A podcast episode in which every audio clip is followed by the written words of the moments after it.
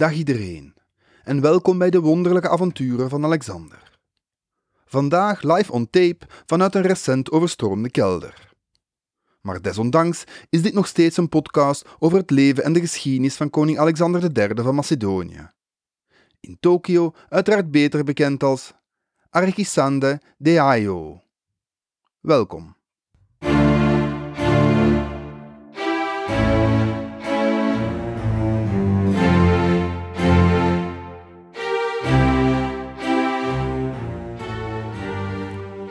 Heb het boekproject en zijproject waar ik vorige keer over sprak terug uitgesteld, zodat ik mij ten volle op deze podcast kan richten. Naast mijn betalende job, uiteraard. Buiten Mark en Patricia hun interessante berichten op Facebook en Gmail, wil ik ook Xander Prijs bedanken om mijn podcast als zomertip op te nemen in een magazine dat zijn werkgever uitbrengt. Allen bedankt daarvoor.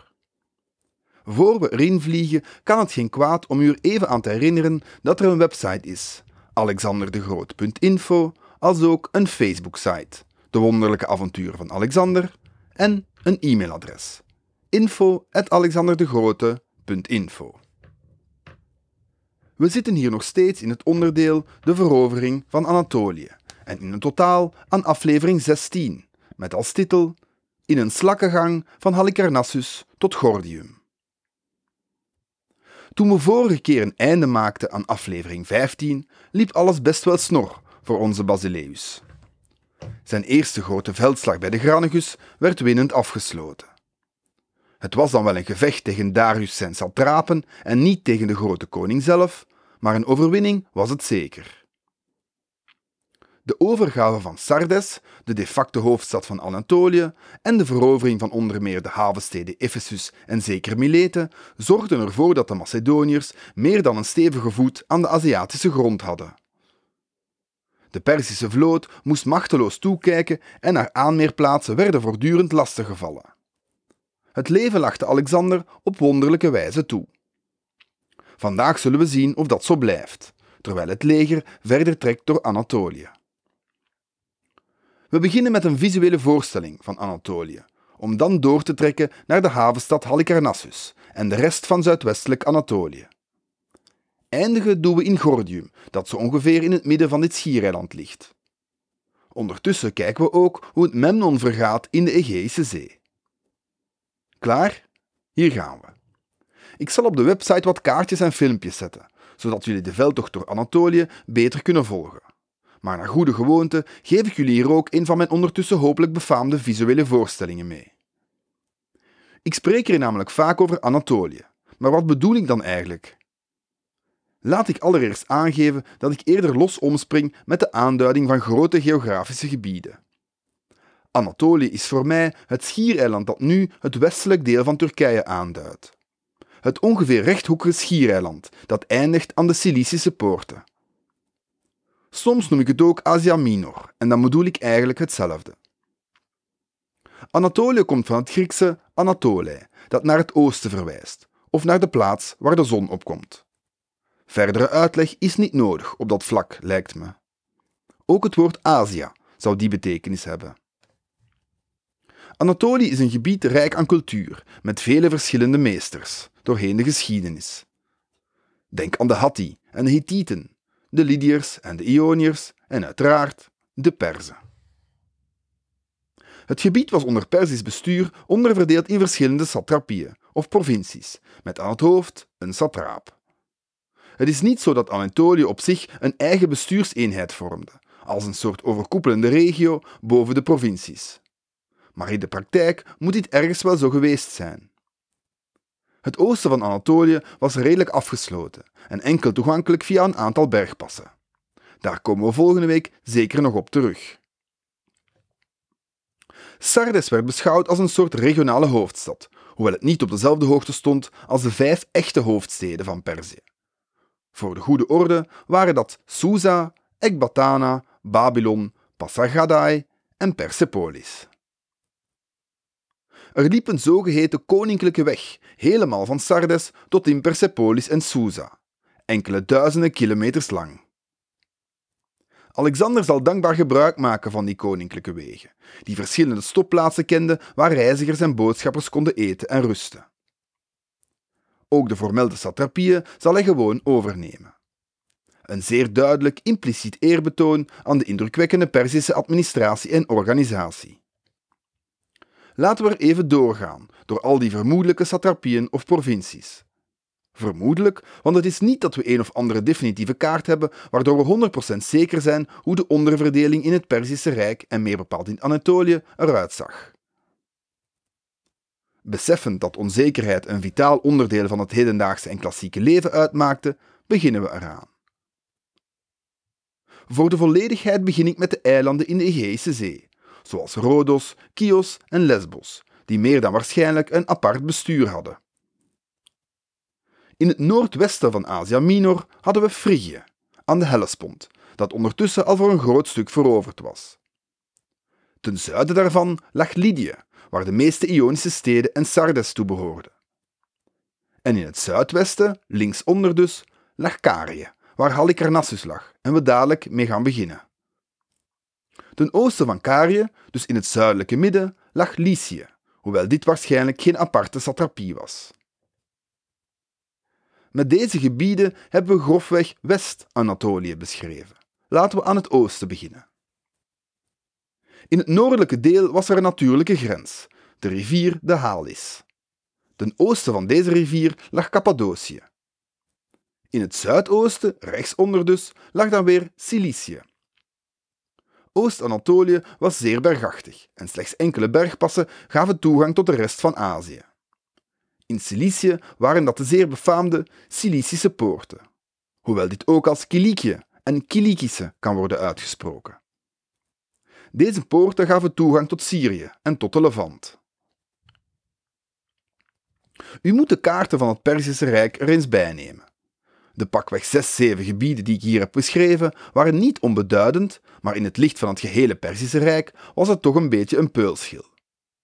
Geen compleet onbelangrijke peulschil, maar toch zeker geen uit de kluiten gewassen bonenplant.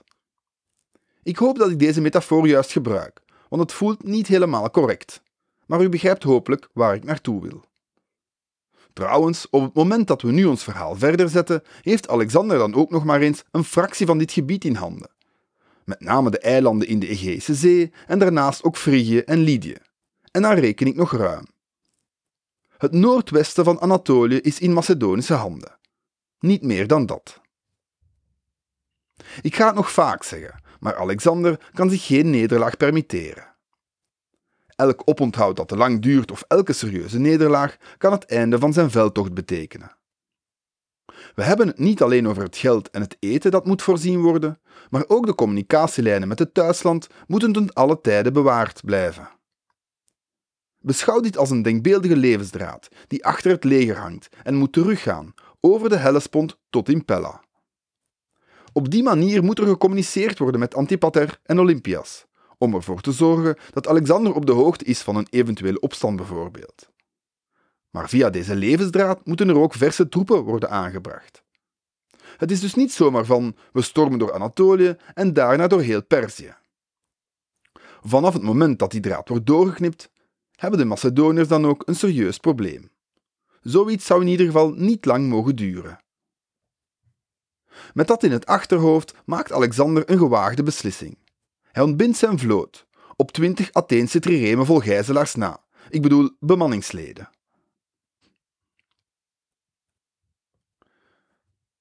Het is een van Alexander zijn meest gecontesteerde beslissingen.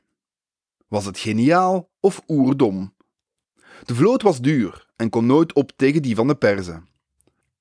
Het plan was om de havensteden te veroveren, om op die manier de Persische vloot elke aanmeerplaats te ontzeggen. Zo werd de vloot van de tegenstander onbruikbaar gemaakt, terwijl men zelf geen vloot moest bekostigen. Tot zover een strak plan. Minder strak zijn natuurlijk de talloze havens en eilanden in de Egeïsche en Middellandse Zee. Theoretisch klinkt het dan wel leuk dat, als je ze allemaal verovert, de schepen nergens kunnen aanmeren. Maar dat is een beetje zoals zeggen: als we nu eens alle Perzische steden veroveren, dan kan het Perzische leger ons nergens aanvallen. Zo kan ik het ook, natuurlijk.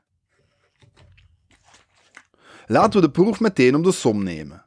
We komen aan in Karië, satrapie in het zuidwesten van Anatolië. Karië was een interessant geval. Het werd van 377 tot 353 geregeerd door de satraap Mausolus. Als die naam u iets zegt, wel, zijn graf was zo mooi dat het het mausoleum werd genoemd, wat nu staat voor elk mooi praalgraf. Hij was getrouwd met zijn zus, Artemisia. Zij had nog meegevochten met de Perzen tijdens de Tweede Perzische Oorlog. Het was zij die als pers plots een Griekse vlag omhoog hees en een ander Persisch schip doorboorde om op die manier te kunnen vluchten tijdens de onfortuinlijke slag bij Salamis. Tijdens de Tweede Grieks-Perzische Oorlog. Het ontlokte Xerxes de historische woorden dat zijn mannen vrouwen waren geworden en zijn vrouwen mannen. Hiermee verwees hij naar de stoere heldenmoed van Artemisia tegenover de vluchtende Perzische soldaten. Een citaat dat werd opgeschreven door, jawel, daar is hij nog eens, Herodotus. Onze vader van de geschiedenis was dan ook niet toevallig afkomstig van Halicarnassus zelf, wat zo ongeveer de hoofdstad was van Carië. In Halicarnassus bevond zich ook dat mausoleum, het graf van de broer en echtgenoot van Artemisia. Uiteindelijk volgt er een hevige opvolgingsstrijd na de dood van deze Artemisia. Ze wordt opgevolgd door een van haar broers, die getrouwd is met nog een andere zus. Voor alle duidelijkheid, het is niet zo dat incest zomaar een aanvaardbaar fenomeen was in de klassieke oudheid. Het was eerder zo dat koninklijke dynastieën op die manier probeerden om opvolgingskwesties zo eenvoudig mogelijk te houden. Door alles in de familie te houden. Dit was zeker ook het geval bij de Perzische en, als ik me niet vergis, Egyptische dynastieën. Maar dit terzijde. Ook de broer van Artemisia stierf, waarna zijn vrouw, die ook zijn zus was, het overnam. Haar naam? Ada. Adam zonder de M dus. Ada werd dan weer van de troon gestoten door een andere broer, een zekere Pixodarus. Pikant detail, het is deze Pixodarus die enkele jaren terug een alliantie wou aangaan met Philip II. Een alliantie die door Alexander zelf werd gedwarsboomd. Een spijtige zaak, want mocht dat verbond er wel zijn geweest, dan kon Alexander nu misschien zonder problemen Halicarnassus innemen. Iets wat nu niet echt aan de orde was. Onze koning besluit wel om een verbond te sluiten met Ada, die op dat moment, we schrijven nog steeds 334 voor Christus, wel nog een deel van het Karische binnenland in handen had en zelfs vrij populair was. Alexander laat zich adopteren door Ada en weet op die manier dat hij in ieder geval niet zomaar in de rug zal worden aangevallen wanneer hij Halicarnassus gaat belegeren. Halicarnassus, het huidige Bodrum, was geen flutdorpje. Het had stevige stenen omwallingen en bestond bovendien uit een continentaal deel, maar het had ook een zogenaamd koninklijk eiland, dat in de zee lag. Op die manier kan de stad tot in het oneindige worden bevoorraad met voedsel en verse troepen. Zeker nu Alexander geen vloot meer heeft die naam waardig. Het wordt een aardsmoeilijke taak, niet in het minst omdat onze goede vriend Memnon achter de knoppen zit in Halicarnassus. Hij heeft van Darius III het opperbevel gekregen over heel de verdediging van Asia Minor, na debakkelen aan de Granicus. En jawel hoor, hier stokt de veldtocht. Halicarnassus blijkt een amper te kraken nood. Zelfs na aanvoer van de belegeringswapens worden er amper bressen in de omwallingen geslagen. De havenstad beschikt namelijk zelf over torsiekatapulten, waardoor het levensgevaarlijk is om in de buurt van de verdedigingstorens te komen. Op een bepaald moment moet Alexander zelfs smeken om een kortstondige wapenstilstand. Twee dronken soldaten van het bataljon van Perdiccas besluiten op een bepaald moment om s'nachts de omwalling aan te vallen. Ze krijgen enorme tegenkanting van de verdedigers in de stad, waarna andere Macedoniërs hen te hulp schieten. Vele doden later moet Alexander Amemnon dus met hangende pootjes vragen of de gevechten even kunnen stoppen, zodat iedereen de lijken kan ophalen om ze proper te begraven. Een blamage. En Alexander zweert dat hij zichzelf nooit meer in deze positie zal plaatsen. Niet toevallig is het hier opnieuw Perdiccas die in een slecht daglicht wordt geplaatst, want eigenlijk is hij het die zijn soldaten niet onder controle heeft. Maar daar eindigt de Macedonische miserie niet. De verdedigers slagen er namelijk in om een heel aantal van de grote en kostelijke verdedigingswapens in brand te steken. De uitval van de Halicarnassen lijkt op een alles-of-niets show. Met duizenden vallen ze de verraste Macedoniërs aan en ze lijken ook de bovenhand te nemen. Tot de meer ervaren falangisten aankomen. Zij waren aan het rusten, maar storten zich nu in de strijd. En het tij keert. In paniek sluiten de bewoners van Halicarnassus hun poorten, waardoor duizenden Griekse hoplieten worden afgeslacht. De volgende dag beseft Memnon dat het continentale deel van de stad verloren is. Een deel van de stad wordt in brand gestoken en Memnon verdwijnt als een dief in de nacht. De volgende dag worden de meeste brandjes geblust en is Halicarnassus in Macedonische handen. U mag er zeker van zijn dat hun bevolking niet gespaard zal gebleven zijn van de nodige plunderingen, folteringen, moorden en verkrachtingen. Hoewel onze bronnen aangeven dat Alexander mild zou geweest zijn. Iets wat meestal echter niet het geval is na een lange en moeizame belegering. Professor Lendering noemt Halicarnassus Alexander zijn vergeten nederlaag. Waarom, vraagt u zich af. Wel, het koninklijk eiland wordt namelijk niet veroverd en het blijft bezet en bevoorraad door Perzische troepen en schepen. Laat ik hier even onze professor citeren uit zijn boek Alexander de Grote, uitgegeven bij Atheneum in 2010. Begin citaat. Onze Griekse bronnen presenteren de inname van de woonwijken van Halicarnassos als een Macedonische victorie, maar Alexander moet beter hebben geweten. Hij had grotere verliezen geleden dan zijn tegenstander en zijn doel niet bereikt. Het was zelfs geen Pyrrhus-overwinning, want de Macedoniërs verloren het initiatief. Wat onze bronnen ook mogen beweren, Halicarnassos was een Macedonische nederlaag. Einde citaat. Vergelijk dat eens met de analyse van historicus Goldsworthy in zijn boek Philippus en Alexander, uitgegeven bij Omniboek in 2020. Begin citaat. Het beleg van Halicarnassus bleef onvoltooid, maar wierp nauwelijks een smet op Alexanders prestaties tijdens zijn eerste campagne in Azië. Hij controleerde de Egeïsche kust en een groot gebied landinwaarts. Einde citaat. Mijn eigen bescheiden mening? Een echte nederlaag is dit niet.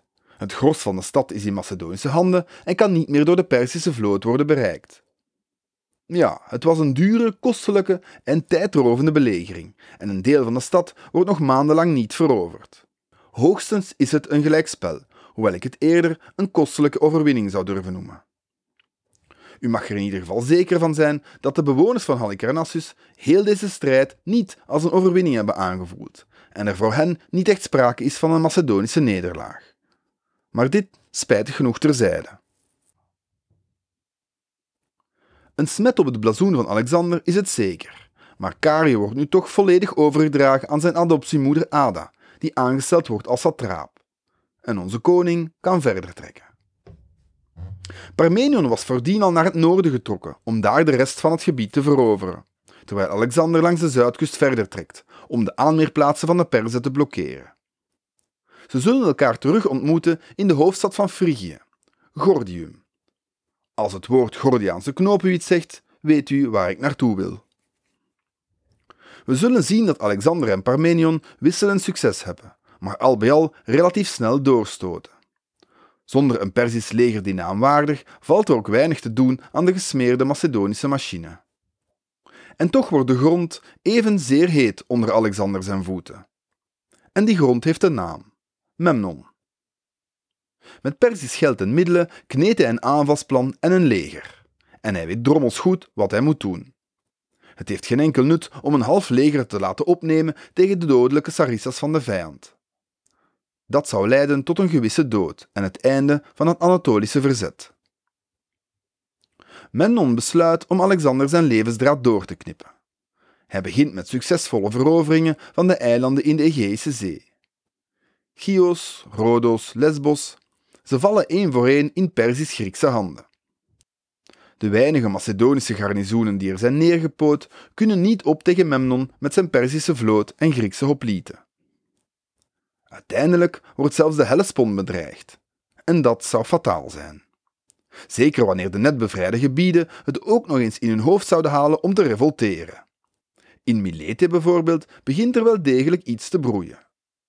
Zo euforisch zijn ze daar blijkbaar niet na hun bevrijding door Alexander. Er vloeit zelfs geld naar het thuisland, God betert, waar Sparta maar al te graag een deel van haar oude hegemonie op de Peloponnesos zou willen herstellen. Hoe lang is het geleden dat Alexander zijn vloot heeft ontmanteld? Een kwartier? Enkele maanden? Wat er ook van zij, Antipater krijgt de dwingende opdracht om iets wat op een vloot trekt in elkaar te steken. De levensdraad moet kosten wat het kost intact blijven. Maar een dergelijke vloot zal nooit opkunnen tegen die van de Perzen. Dit had een kantelpunt kunnen zijn. Maar dat wordt het niet. In 333, op 47-jarige leeftijd, sterft Memnon van Rhodos bij de belegering van Mytilene op het eiland Lesbos. Voor alle duidelijkheid, niet te verwarren met de havenstad Milete. Jawel, dit is het einde van Alexander zijn grote nemesis. Nu al. U zal begrijpen dat dit weinig goeds belooft voor het verdere lot van de Perzen. Ook historicus Valerio Massimo Manfredi geeft Memnon een speciale plaats in zijn geromantiseerde geschiedenis van Alexander de Grote.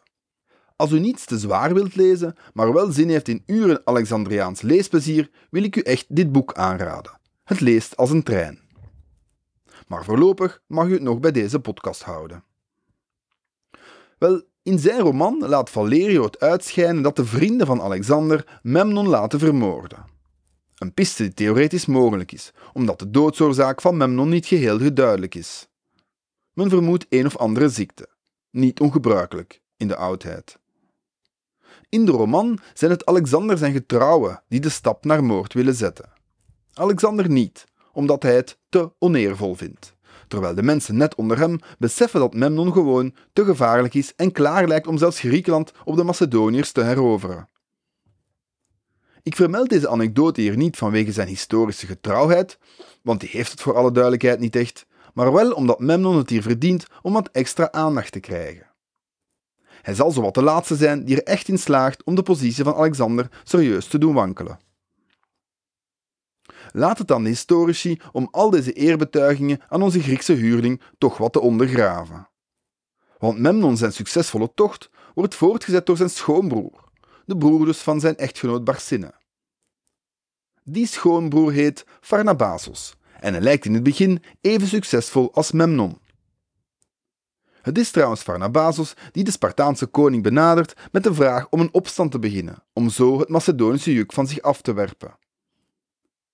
Veel eer krijgt deze pers niet, en dat zal wel niet een klein beetje te maken hebben met het feit dat hij een pers is en geen Griek. Niets xenofobisch is de latere Griekse schrijvers vreemd natuurlijk. Waarom stokt dan het Perzische initiatief, nu ze aan de poorten van Pella staan en zelfs de havenstad Milete op de rand van rebellie staat? Want als Milete in Perzische handen zou gevallen zijn, dan was eigenlijk al het werk voor niets geweest. Dan konden de Perzen aanmeren in Klein-Azië en een landmacht laten aanmeren om Alexander aan twee kanten aan te vallen. Ik vrees dat dat van het goede te veel zou geweest zijn. Maar nee, Darius III roept net op dat moment alle satrapen op om alle beschikbare troepen naar het oosten te sturen. De grote koning is in Babylon bezig om een immense strijdmacht te verzamelen en heeft alle soldaten nodig die hij te pakken kan krijgen. Het is niet toevallig een Griek aan het hof van Darius die de koning afraadt om het zo aan te pakken. Hij deelt Darius mee dat hij beter een kleine troepenmacht kan uitsturen om de Macedoniërs bezig te houden en om nog even te wachten met een grootschalig alternatief. Deze Griek, Charidemus genaamd, had zijn goed advies echter op een iets te familiaire toon uitgesproken en werd door Darius III een kopje kleiner gemaakt. Een beslissing waar de grote koning dadelijk spijt van had, zo vertellen de bronnen ons. U hoort het. Alles wat de Grieken voorstellen, wordt door de Perzen in de wind geslagen, die hooghartig de goede raad negeren. Dat krijg je als je enkel Griekse bronnen hebt, dus laten we dit alles met een serieuze Helleense korrel zout nemen. Nu goed, misschien hadden de Perzen beter wat meer boeken achtergelaten, dan werden ze niet zo slecht afgeschilderd in de klassieke literatuur. Darius III roept dus de meeste troepen terug uit de Egeïsche Zee, waardoor het initiatief van Pharnabazus snel door Antipater de Kiem in wordt gesmoord. Maar eigenlijk zijn we te snel gegaan, Want heel dit geslaagde Perzische offensief, uitgevoerd door Memnon en Pharnabazos, heeft plaatsgevonden in de periode dat Alexander zich verplaatste van Halicarnassus naar Gordion, of Gordium. Van de hoofdstad van Carië naar de hoofdstad van Frigië, met die verstaande dat satrapieën eigenlijk geen echte hoofdsteden hadden. Maar u begrijpt hopelijk een beetje wat ik bedoel. Ik heb dit misschien niet genoeg benadrukt, maar na de slag bij de Granicus, of zeker na Milete, was het leger van Alexander in twee of zelfs in drie verdeeld. Een echte veldslag zat er niet aan te komen en dit stelde de Macedoniërs in staat om meer gebieden op korte tijd te onderwerpen. Het zorgde er ook voor dat de graanvoorraden overal veilig konden worden gesteld en dat een verschroeide aardetactiek kon worden vermeden. Het was trouwens schier onmogelijk om tienduizenden soldaten op één plaats te bevoorraden, een gegeven dat hier al tot treurens toe heb herhaald. Hoewel we hier dus enkel de avonturen van Alexander bespreken, is Parmenion op hetzelfde moment bezig om te doen wat onze protagonist deed: verder oostwaarts trekken, om heel Anatolië veilig te stellen. Parmenion in het noorden en Alexander in het zuiden, of iets in die aard. Zo trekt Alexander na de gedeeltelijke verovering van Halicarnassus richting het oosten van Carië, dat overloopt in Lycië of Lycië. Hier liggen weinig echt gigantische steden. Professor Lendering noemt het een inspectie van de grenzen. Het is misschien zelfs een beetje een mop-up operation, na de hoofddoelen in het westen. Het gebied is hier ruiger en minder dicht bevolkt. De inwoners hadden vaak een zekere vorm van onafhankelijkheid en Alexander wordt zeker niet altijd met open armen ontvangen. Gelukkig zorgt zijn toch nog zeer aanzienlijke troepenmacht ervoor dat er toch heel wat deuren geopend worden.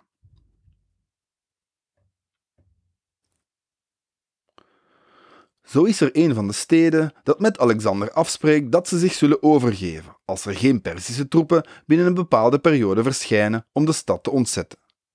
Zo geschiedde en Alexander kan het gebied zonder problemen inlijven. Andere inwoners zijn iets hardleerser. Zo geven de inwoners van Aspendis zich over, na een overeenkomst waarbij ze onder meer 50 talenten aan de Macedoniërs moeten betalen. Wanneer Alexander verder trekt, besluiten de Aspendiërs om zich niet aan de afspraken te houden. Slechtgezind keert de koning terug op zijn stappen. Bij het zicht van de koning zelf zinkt de moed de Aspendiërs in de schoenen en stellen ze voor dat ze teruggaan naar de oude regeling. Iets wat Alexander weigert en de belasting wordt verhoogd van 50 naar 100 talenten. Je zou het een soort parabel of morele levensles kunnen noemen. We trekken verder. En welke morele les er te trekken valt uit de verovering van de Marmaren, weet ik niet echt. Deze Marmaren, geen barbaren dus, maar Marmaren, weigeren zich over te geven. En wanneer hun stad met hoge omwallingen volledig omsingeld wordt door de Macedonische soldaten, slachten de mannelijke inwoners hun vrouwen en kinderen af, om dan in het holst van de nacht door de linies van de vijand te glippen. Beter vermoord door een vriend dan verkracht door een vijand, is de enige les die ik hieruit kan halen maar erg overtuigend komt het mij ook niet over. Zullen we naar ons Gordiaanse hoogtepunt gaan, of wilt u nog wat andere sappige roddels weten? Oké dan, nog twee. Wanneer Alexander met zijn leger langs de Tempe-vallei trekt, is er een ondoorwaadbare plaats die de koning moet overbruggen. Op magische wijze trekt de zee weg om de koning door te laten. Het is een verhaal opgeschreven door huisbiograaf Callisthenes en dat zelfs door Arianus niet wordt geloofd. De Grieks-Romeinse auteur probeert er een rationele draai aan te geven, in de zin dat de wind goed stond of zoiets. Een beetje zoals mijn leerkracht uit het vijfde leerjaar, die ook zei dat je de Bijbel niet zo letterlijk moet nemen en dat er waarschijnlijk een natuurwetenschappelijke verklaring was voor het wegtrekken van de Rode Zee, wanneer Mozes zijn stok in de lucht heft. Achteraf bleek die leerkracht lid te zijn van een of andere christelijke religieuze secte. En nu ik erover terugdenk, kan ik me ook niet herinneren dat hij het vaak had over de dinosauriërs. Tja. Als u dus dacht dat Arianus een soort Darwin avant la lettre was, had u het uiteraard mis. Onze historicus praat gretig over allemaal tekenen die dan worden geïnterpreteerd door de huisprofeet van Alexander, genaamd Aristander. Mooie naam trouwens, als u het mij vraagt. Deze Aristander interpreteert het ene speciale teken na het andere, zonder dat Arianus daar kritische kanttekeningen bij plaatst. Maar zelfs voor de immens bijgelovige Romeinen was het goddelijke wegtrekken van de zee een brug te ver. Vogels die gekke dingen doen daarentegen, dat was een andere zaak. Zo vertelt Arianus het prachtige verhaal over een zwaluw die neerstrijkt in de kamer van Alexander en daar niet wil weggaan. Wanneer Alexander aan Aristander vraagt wat dit betekent, zegt de profeet dat hij zal verraden worden door een vriend, maar dat hij het zal ontdekken, of iets in die aard. Niet veel later krijgt Alexander bericht dat Darius III een andere Alexander heeft betaald om onze Alexander te vermoorden. De zwaluw had gelijk. Eigenlijk is dit best een interessant stuk geschiedenis. Die andere Alexander was Alexander van Lyncestis, een van de drie schoonzonen van Antipater. Hij had Alexander de Grote bij de dood van Filip II vlucht tot koning uitgeroepen. Door dit te doen ontsnapt hij aan een gewisse dood die zijn twee broers wel moesten ondergaan. Alexander van Lyncestis werd niet een klein beetje beloond voor deze steunbetuiging, want hij kreeg de leiding over een iliarch van de Thessalische cavalerie. Een positie net onder Parmenion dus. Het doet veel auteurs likkebaarden speculeren in de richting van Parmenion. Had de gewikste generaal de kans schoon gezien om een van zijn rivalen uit te schakelen nu hij zich mijlenver van Antipater bevond? Of meende Alexander de Grote dat zijn positie sterk genoeg was om iemand uit de weg te ruimen, die hij eigenlijk maar een hoge post had gegeven omdat hij Antipater te vriend moest houden? Historicus Goldsworthy neemt het op voor Alexander. Als reden wijst hij naar het gegeven dat het nog jaren zal duren vooraleer Alexander van Lyncestis effectief wordt berecht. Aangezien het zeer ongebruikelijk was om iemand zo lang gevangen te houden in plaats van hem te vermoorden, beweegt dit de historicus ertoe te stellen dat Alexander de Grote nog een zekere genegenheid moet hebben gehad voor Alexander van Lyncestis. En dat hij niet zeker was van diens betrokkenheid bij een of ander complot, maar dat hij gewoon het risico niet kon lopen dat het wel het geval was. Professor Lendering die spaart Alexander de Grote niet. En hij ziet het als een zuiver realpolitieke beslissing van de koning om alle tegenstand uit de weg te ruimen. Hij verklaart dit door te verwijzen naar het gegeven dat Alexander van Lyncestis enkele jaren later zonder pardon wordt terechtgesteld. Op het moment dat er een andere zuiveringsoperatie bezig is. Eén feit, met name de jarenlange gevangenschap van Alexander van Lyncestis, zorgt voor twee verklaringen en voor nog meer redeneringen. Sta me toe dit leuk te vinden, al dat gespeculeer. Het is de onvermijdelijke onzekerheid die het leven soms enorm boeiend maakt, maar soms ook dodelijk vermoeiend. Indien u liever duidelijkheid hebt in uw leven, dan raad ik u aan om een muntstuk de lucht in te werpen. Bij kop heeft historicus Goldsworthy gelijk en is Parmenion de schuldige. Bij munt heeft professor Lendering de waarheid in pacht en moeten we in de richting van Alexander kijken. Veel succes ermee. Voor munten in de lucht te werpen heb ik geen tijd, want ik moet naar Gordium, om er een Gordiaanse knoop te ontwarren. Letterlijk en figuurlijk. Letterlijk, want net zoals het mausoleum afkomstig is van koning Mausolus, is de Gordiaanse knoop, die nu als synoniem wordt gebruikt voor een onoplosbaar probleem, afkomstig van de anekdote die ik u nu ga vertellen. Een anekdote die meer dan waarschijnlijk niet apocryfisch en echt heeft plaatsgevonden. We zijn dus aangekomen in Gordium, hoofdstad van, of minstens een belangrijke stad in, Frigië. Trouwens, nu ik deze aflevering toch vol anekdotes aan het steken ben, Frigië is de geboorteplaats van de Frigische muts. Dat zegt u op het eerste zicht misschien niets, maar als u het even op foto opzoekt, zal u het wel herkennen. Het is een soort kaboutermuts, waarbij de punt naar voren valt. Denk aan de smurfen, als dat helpt. Het hoofddeksel is uiteraard uitgevonden in Frigië, maar is later ook overgenomen door veelal arme bewoners uit het Romeinse Rijk. Later is het ook overgenomen door heel wat andere verschoppelingen. In Frankrijk bijvoorbeeld, waar de revolutionairen de kenmerkende bonnet rouge droegen, een variant op de Frigische muts. En u raadt nooit wie de eerste zou geweest zijn die zo'n Frigische muts droeg. Jawel, de legendarische koning Midas, de man die alles wat hij aanraakte in goud zag veranderen. En laat Midas nu toch wel eens de zoon zijn van de eigenaar van de kar waar de Gordiaanse knoop aan vasthing. Alles is inderdaad met elkaar verbonden, al dan niet via zo'n Gordiaanse knoop. Die knoop was dus al eeuwen oud en was gemaakt van touw afkomstig van de gele cornoelie, hetzelfde materiaal als de sarissa. De knoop verbond het juk met een ossenkar en was zo vast als iets. De legende ging dat wie de knoop kon ontwarren, koning van Azië zou worden. En dat kon Alexander uiteraard niet laten liggen. En daar stond hij dan, in een grote zaal met de kar in het midden. En een Gordiaanse knoop voor zich. Als militair in hart en ziel was er voor Alexander maar één oplossing. Hij hakte met één welgemikte houw het touw in twee. Probleem opgelost. Er is nog een andere versie van het verhaal, waarbij Alexander het juk uit het touw trekt en op die manier de knoop ontwart. Hoe het ook allemaal is gelopen, in de zeer symbolische wereld van het oude Griekenland kon er nog weinig discussie over bestaan. De jonge koning zou heersen over geheel Azië. Arianus geeft ons zelfs mee dat het de volgende nacht bliksemde, een teken dat Zeus aan de kant van Alexander stond.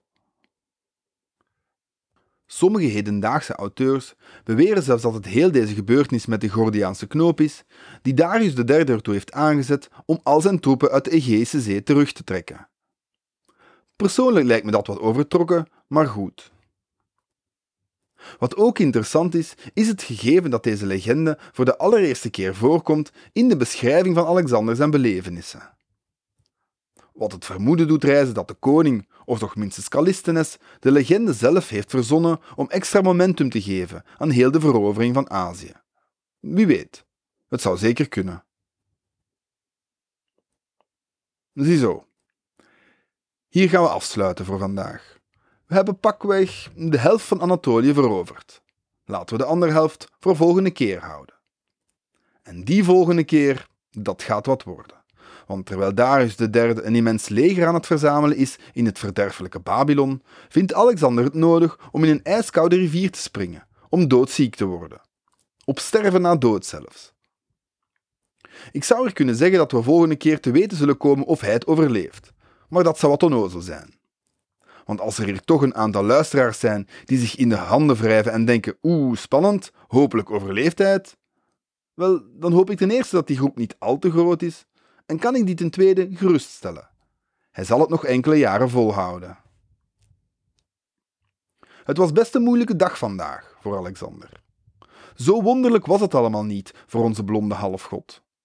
Een moeizame en uitputtende verovering van Halicarnassus, verschillende dorpjes en steden die helemaal niet bevrijd willen worden, en aards moeilijke en duur bevochten belegeringen in het ruige en dunbevolkte zuiden van Anatolië. Maar net wanneer Memnon aan de poorten van Pella staat, ontwart Alexander de Gordiaanse knoop. Waardoor Darius III zo geschrokken is dat hij al zijn troepen terugroept naar Babylon. Iets zegt me dat we nog deze zomer heel Asia Minor in handen krijgen. Dat zou mooi zijn, maar het blijft maar een fractie van het grote Perzische Rijk. Dus nee, de klus is hier nog niet geklaard. Volgende keer trekken we naar Issus, voor de eerste echte grote ontmoeting tussen onze twee grote koningen. Een ontmoeting die vereeuwigd is in de Alexander-mozaïek, die gevonden werd in Pompeii. Tegen dan ben ik ook een getrouwd man, of dat hoop ik toch. Alexander zal dat nog niet zijn, hoewel hij volgende keer wel enkele edele minaressen tot zich zal nemen. Zo ging dat toen. Maar dat zal nog even moeten wachten. En ik ben ook een zeer interessant interview aan het voorbereiden. Maar wanneer dat exact klaar zal zijn, weet ik nog niet helemaal. Maar het komt eraan. Tot dan wens ik u uiteraard een prettige ochtend, dag, avond of nacht. Sayonara!